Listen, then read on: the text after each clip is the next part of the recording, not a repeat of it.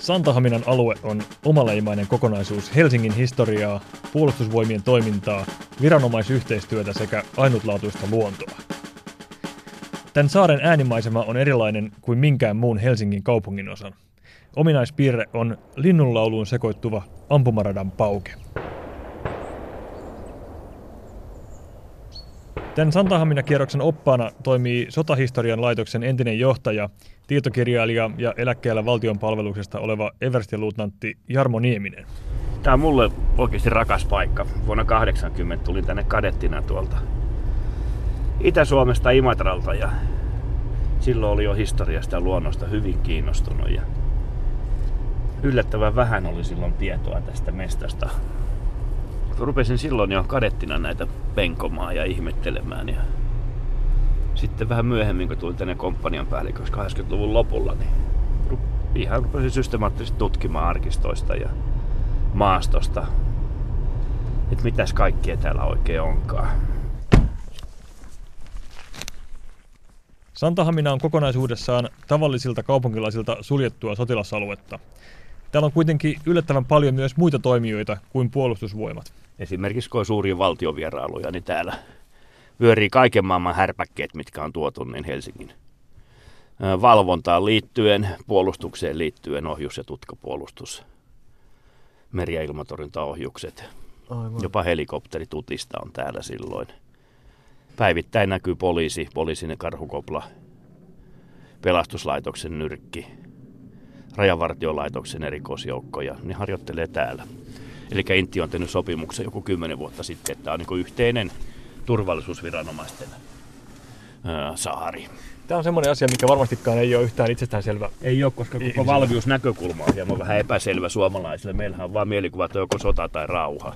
Niin. Mutta siinä välissä on todella merkittäviä juttuja. Esimerkiksi kun Trump ja Putin kävi ää, vuosi sitten Helsingissä iltapäiväteellä, niin täällä oli nostettu valmiutta just näiden asejärjestelmien avulla, mitä kerroin. Ja valmistauduttiin terroriomaisen hyökkäyksen niin kuin, tai vastaavan toiminnan niin kuin, torjumiseen. Ja se on valmiuden kohottamista ja siinä on poliisilla, rajavartiolaitoksella, puolustusvoimilla kaikilla niin kuin yhteinen, yhteinen rooli. Puhutaan viranomaisten välistä yhteistyöstä. Ja tästä saisi kyllä Intti kertoa vähän enemmän kansalaisille, että mikä tämä on. Santahamina on myös poikkeuksellisen monipuolinen luontoalue. Noin 400 hehtaarin saaresta hieman alle puolet on metsää ja reilu kolmannes saaren alasta on liikkumiskieltoaluetta. Nämä satoja vuosia vanhat puut yllätti Jarmo Niemisen, kun hän ensimmäisen kerran astui tälle saarelle. No kun olin tuolta talousmetsä Suomesta kotoisin Imatralta, silloisen Ensokutseetin vaikutusalueelta, nykyisen Stura Enso, missä metsät oli nuoria puita, jotka oli perä, rivissä peräkkäin ja samankorkuisia lajisia metsiä, niin mulla oli uskomaton tulla tänne näkemään tuommoisia ikivanhoja puita. Enhän minä voinut kuvitella, että Helsingissä on. Niin kuin tässäkin näet kymmenittäin, niin 200-300-vuotiaita mäntyjä. Ja sitten tuo metsien moninaisuus, kuusikoiden, männiköiden, lehtimetsien ja sekametsien moninaisuus, jalopuu, jalopuiden, tervaleppien, lehmuksien vastaavien. Oli minusta outoa, että Helsingissä on luontoa, kun minä luulin sieltä Ruokolahden talousmetsiköt on metsiä.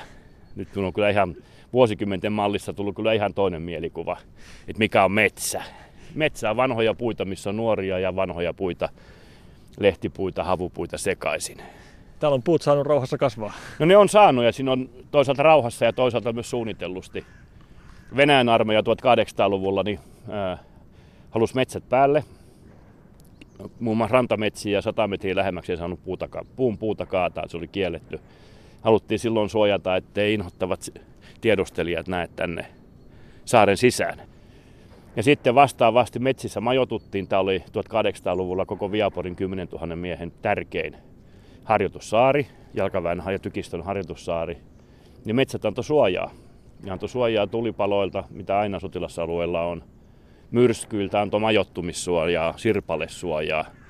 Ja Suomen armeija on samaa jatkanut ne haluaa, että täällä on nämä metsät päällä. Että voisi melkein sanoa, että nykyisin Intti on Suomen merkittävin luonnonsuojeluyksikkö. Tämä on yksi Jarmo Niemisen keskeinen teesi, joka toistuu moneen kertaan tämän haastattelun aikana.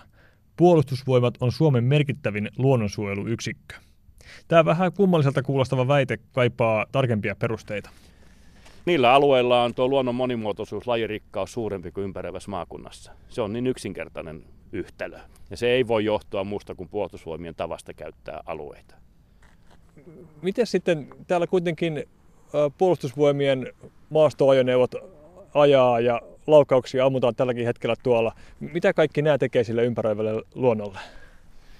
No nämä maastoajoneuvot tässä kohtaa, kun ollaan Santahaminan Saharassa, tällä isolla hiekkakentällä, kymmeniä hehtaarien kentällä.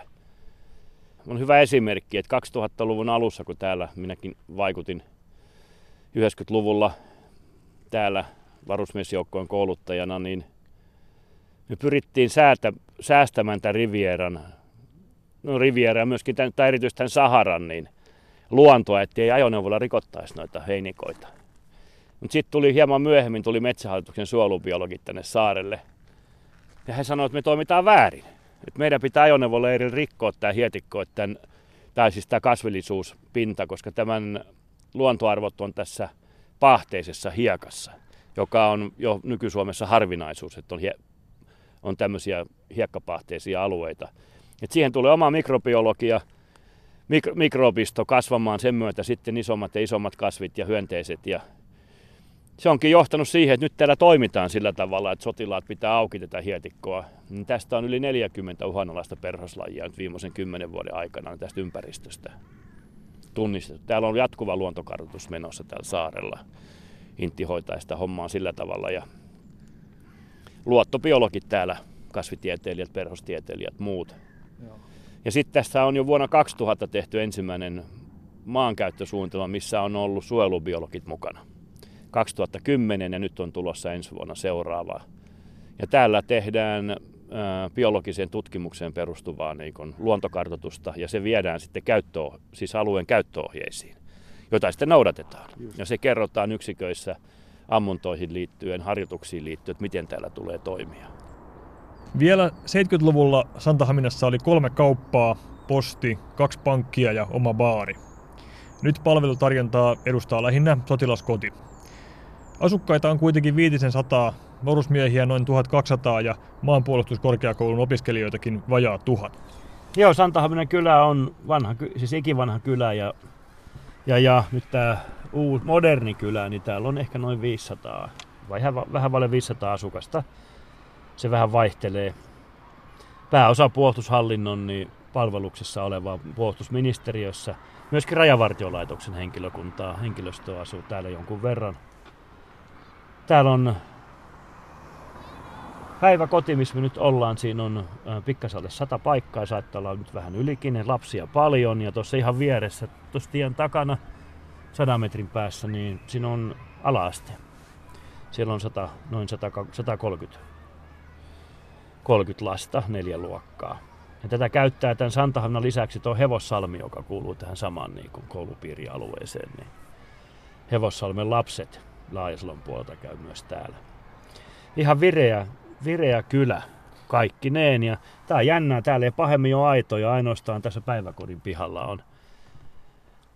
Niin, niin. Eli pääseekö siis kylässä asuvat ihmiset kulkemaan ihan vapaasti saaren alueella. Kyllä pääsee ja lapsetkin nukahtaa noihin paukkeeseen kivasti. No kyllä, mikähän siellä isähti? Se on joku miina varmaan siellä, räjäytellään tuolla taisteluampumaradalla, missä käytiin aamulla, niin Joo. jotakin. Ja nyt on koettu pala ainutlaatuista Helsinkiä. Santahamina on kaunis, monipuolinen, vähän salaperäinen ja monista historian kerroksista rakentuva kokonaisuus. Tästä kuitenkin aika harva pääsee nauttimaan. Voisiko tälle asialle tehdä jotain? Sanotaan näin, että se asialle tekeminen niin vaan heikentäisi luontoarvoja. Koska ihminen täällä, se näyttää selvästi, että ihminen on se, joka se luontoa häiritsee. Ja pelkästään jo se, että tuonne ampumaradulle keskittyy lintujen ja isäkkäiden pesintä sen takia, että siellä ei liikuta. Mutta tännehän järkätään retkiä. Puolustusministeri on sen aikoinaan Santahamnan selvityksessä luvannut, että tänne järkätään retkiä ryhmille. Eli paikalle pääsee, jos haluaa. Pääsee, selvää. mutta pitää vaan kehittää se ryhmä. Just. Santahamina seura on ollut keskeisessä roolissa. Kaartin jääkärkymentin kilta, eli täällä toimivat järjestöt. Näin sanoo siis Santahaminasta useita tietokirjoja kirjoittanut everstiluutantti EVP Jarmo Nieminen. Helsingissä on 60 kaupungin osaa, joista viiteen pääsee vain veneellä. Santahamina on puolestaan ainoa, johon pääsee vain kulkuluvalla.